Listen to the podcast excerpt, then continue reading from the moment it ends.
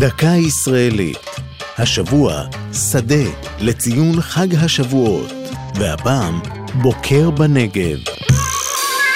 סביר להניח שבין גיבורי מלחמת העצמאות לא שמעתם על חייל בשם טקס סלייד, עולה חדש מטקסס.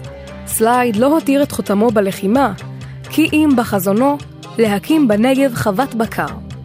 אמנם הוא עזב את הארץ בטרם זכה להגשים את החלום, אבל הספיק להדביק בו את חגי אבריאל, קצין צה"ל במחוז הנגב.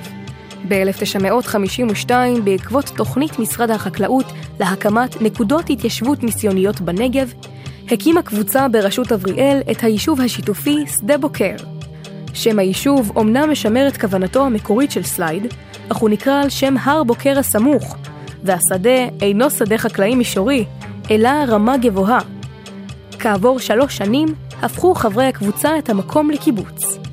את עיקר פרסומו קיבל שדה בוקר כאשר עקר אליו ראש הממשלה הראשון, דוד בן גוריון. הוא הגשים בצריף שבו התגורר עם אשתו פולה את חזונו ליישוב הנגב.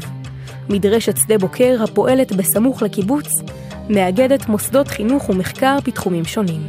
זו הייתה דקה ישראלית על שדה ובוקר בנגב. כתבה אחינועם קפון, ייעוץ הדוקטור זאב זיוון, הגישה עדן לוי.